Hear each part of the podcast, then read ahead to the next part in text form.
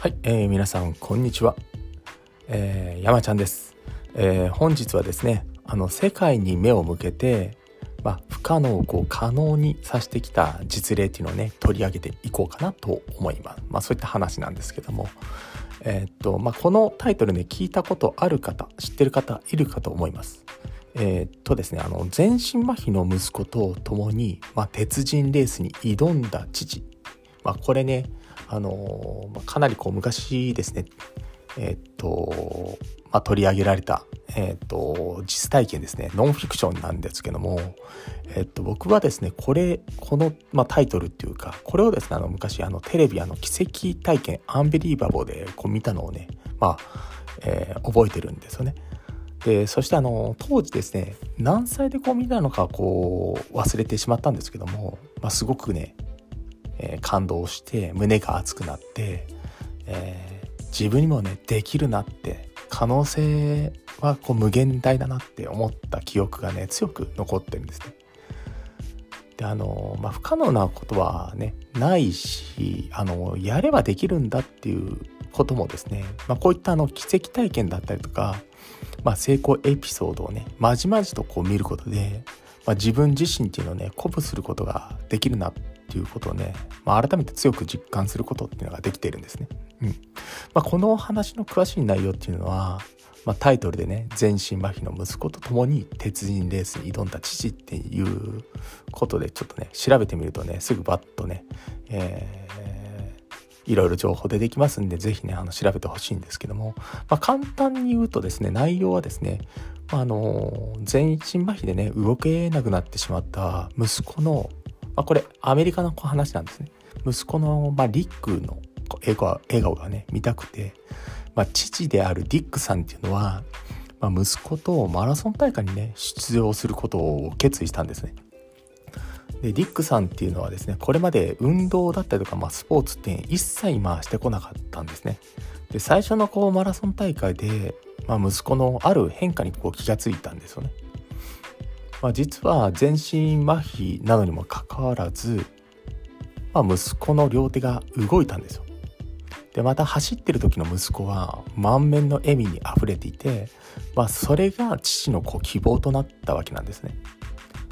でそして息子のこう笑顔が見たいが、まあ、ためだけにさまざ、まなスポーツ大会にまあ出場していったんですね。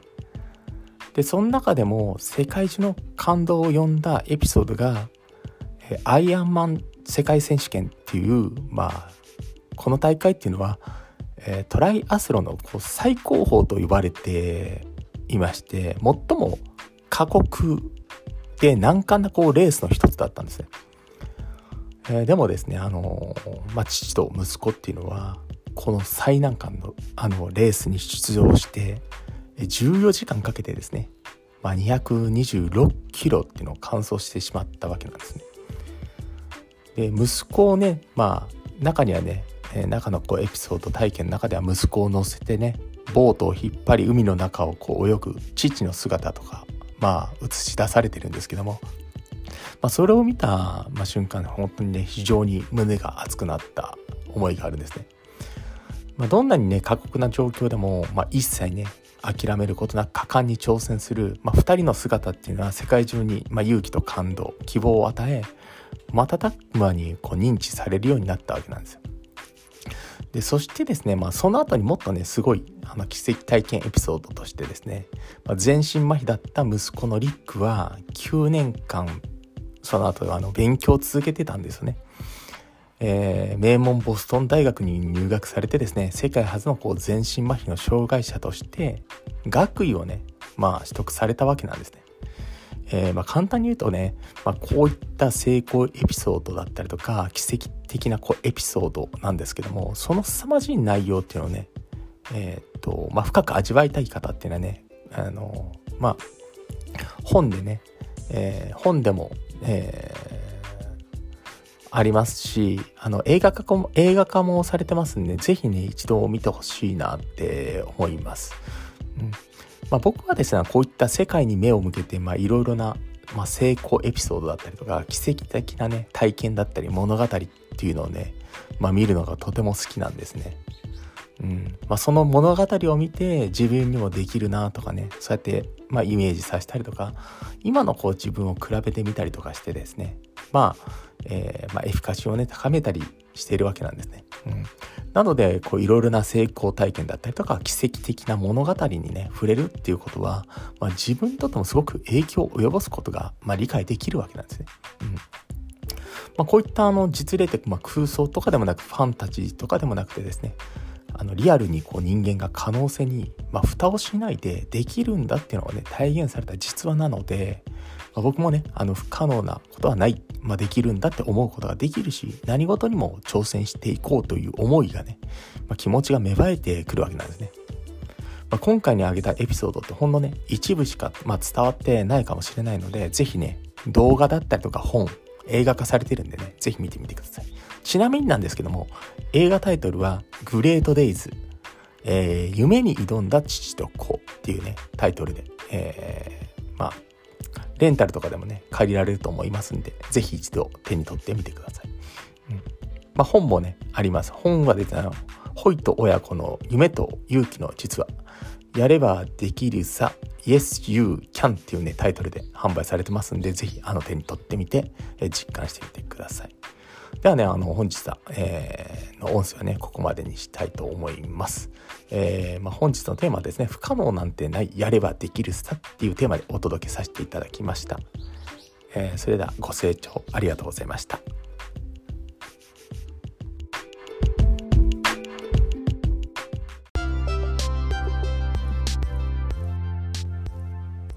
今回も最後まで視聴していただきましてありがとうございました。この配信では人生のレベルアップを目的とした自身の失敗経験から学ぶ成功法則っていうのを語っています。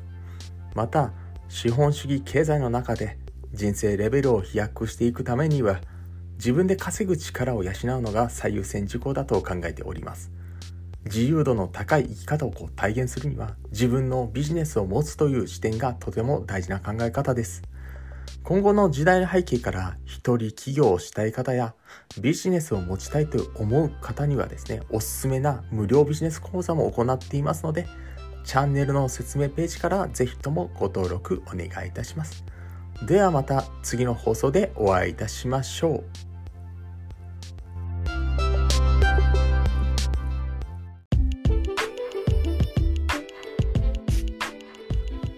はい、えー、今回はですね世界の偉人たちからですね格言だったりとか名言から学んで、まあ、現代社会にこう生かしていくっていうことで、えー、マハトマ、えー、ガンジー編で、えー、ちょっとお伝えの方をしていきたいなと思います。あのまあ、インド独立の父と呼ばれるガンジーですね非暴力だったりとか不服従を提唱して世界中に大きな影響を与えた、まあ、偉大な方なんですけども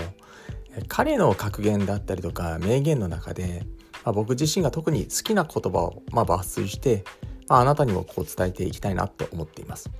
またあの実際に学びを受けて、ま、行動に移してほしいなって思っています。ま、ただ単に学びを受けた、いい話が聞けただけではですね、あの何にもこう人生っていうのは変わっていかないんですね。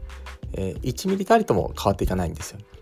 で実際に変わっていくのは学びを受けて自分自身が行動して実践して、まあ、失敗してまあ、続けていく中で、まあ、大きな学びを受けて、まあ、理解を深めていって、まあ、そしてこう成功していく、まあ、パターンなんですよね。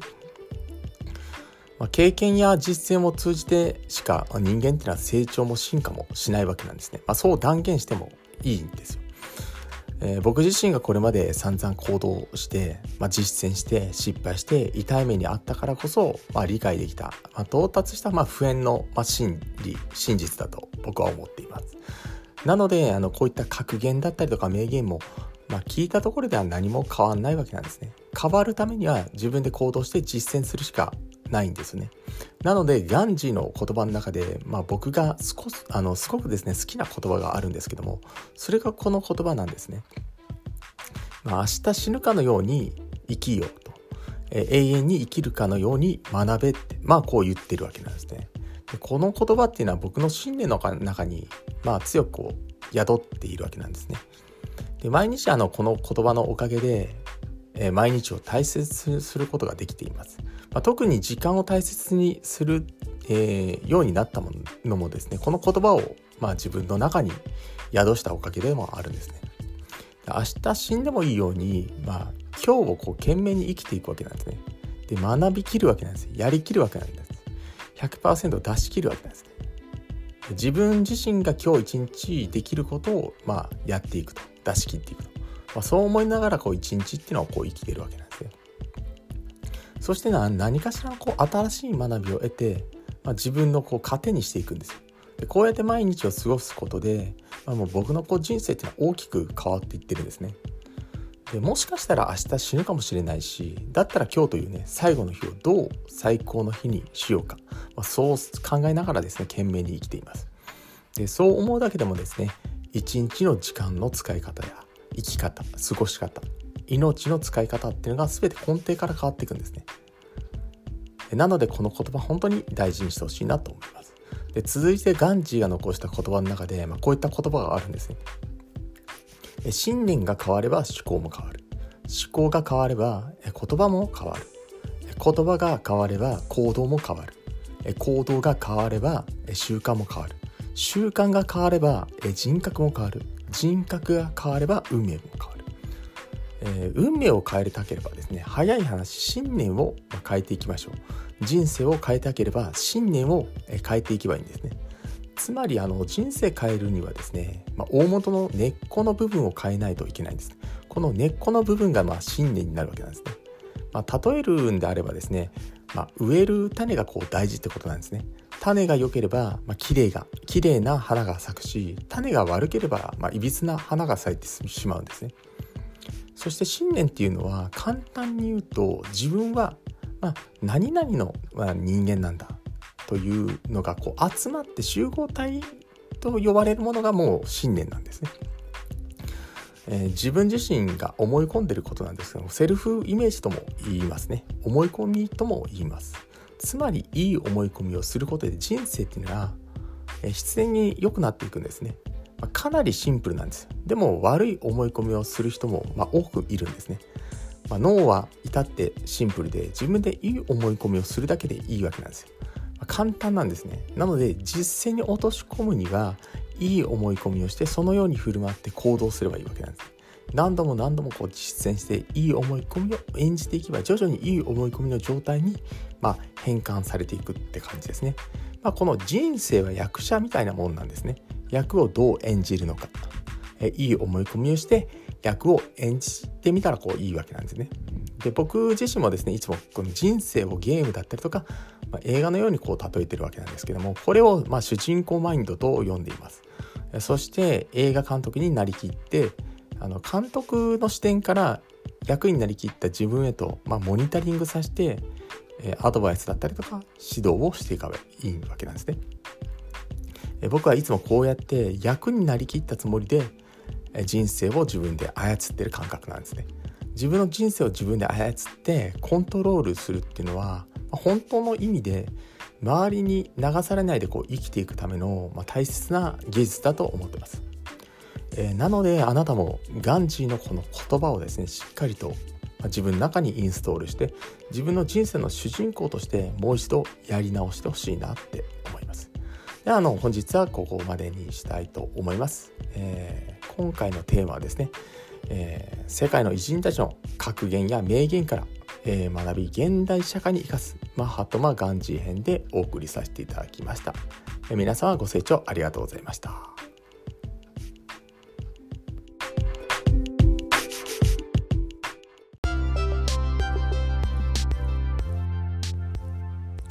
今回も最後まで視聴していただきましてありがとうございました。この配信では人生のレベルアップを目的とした自身の失敗経験から学ぶ成功法則っていうのを語っています。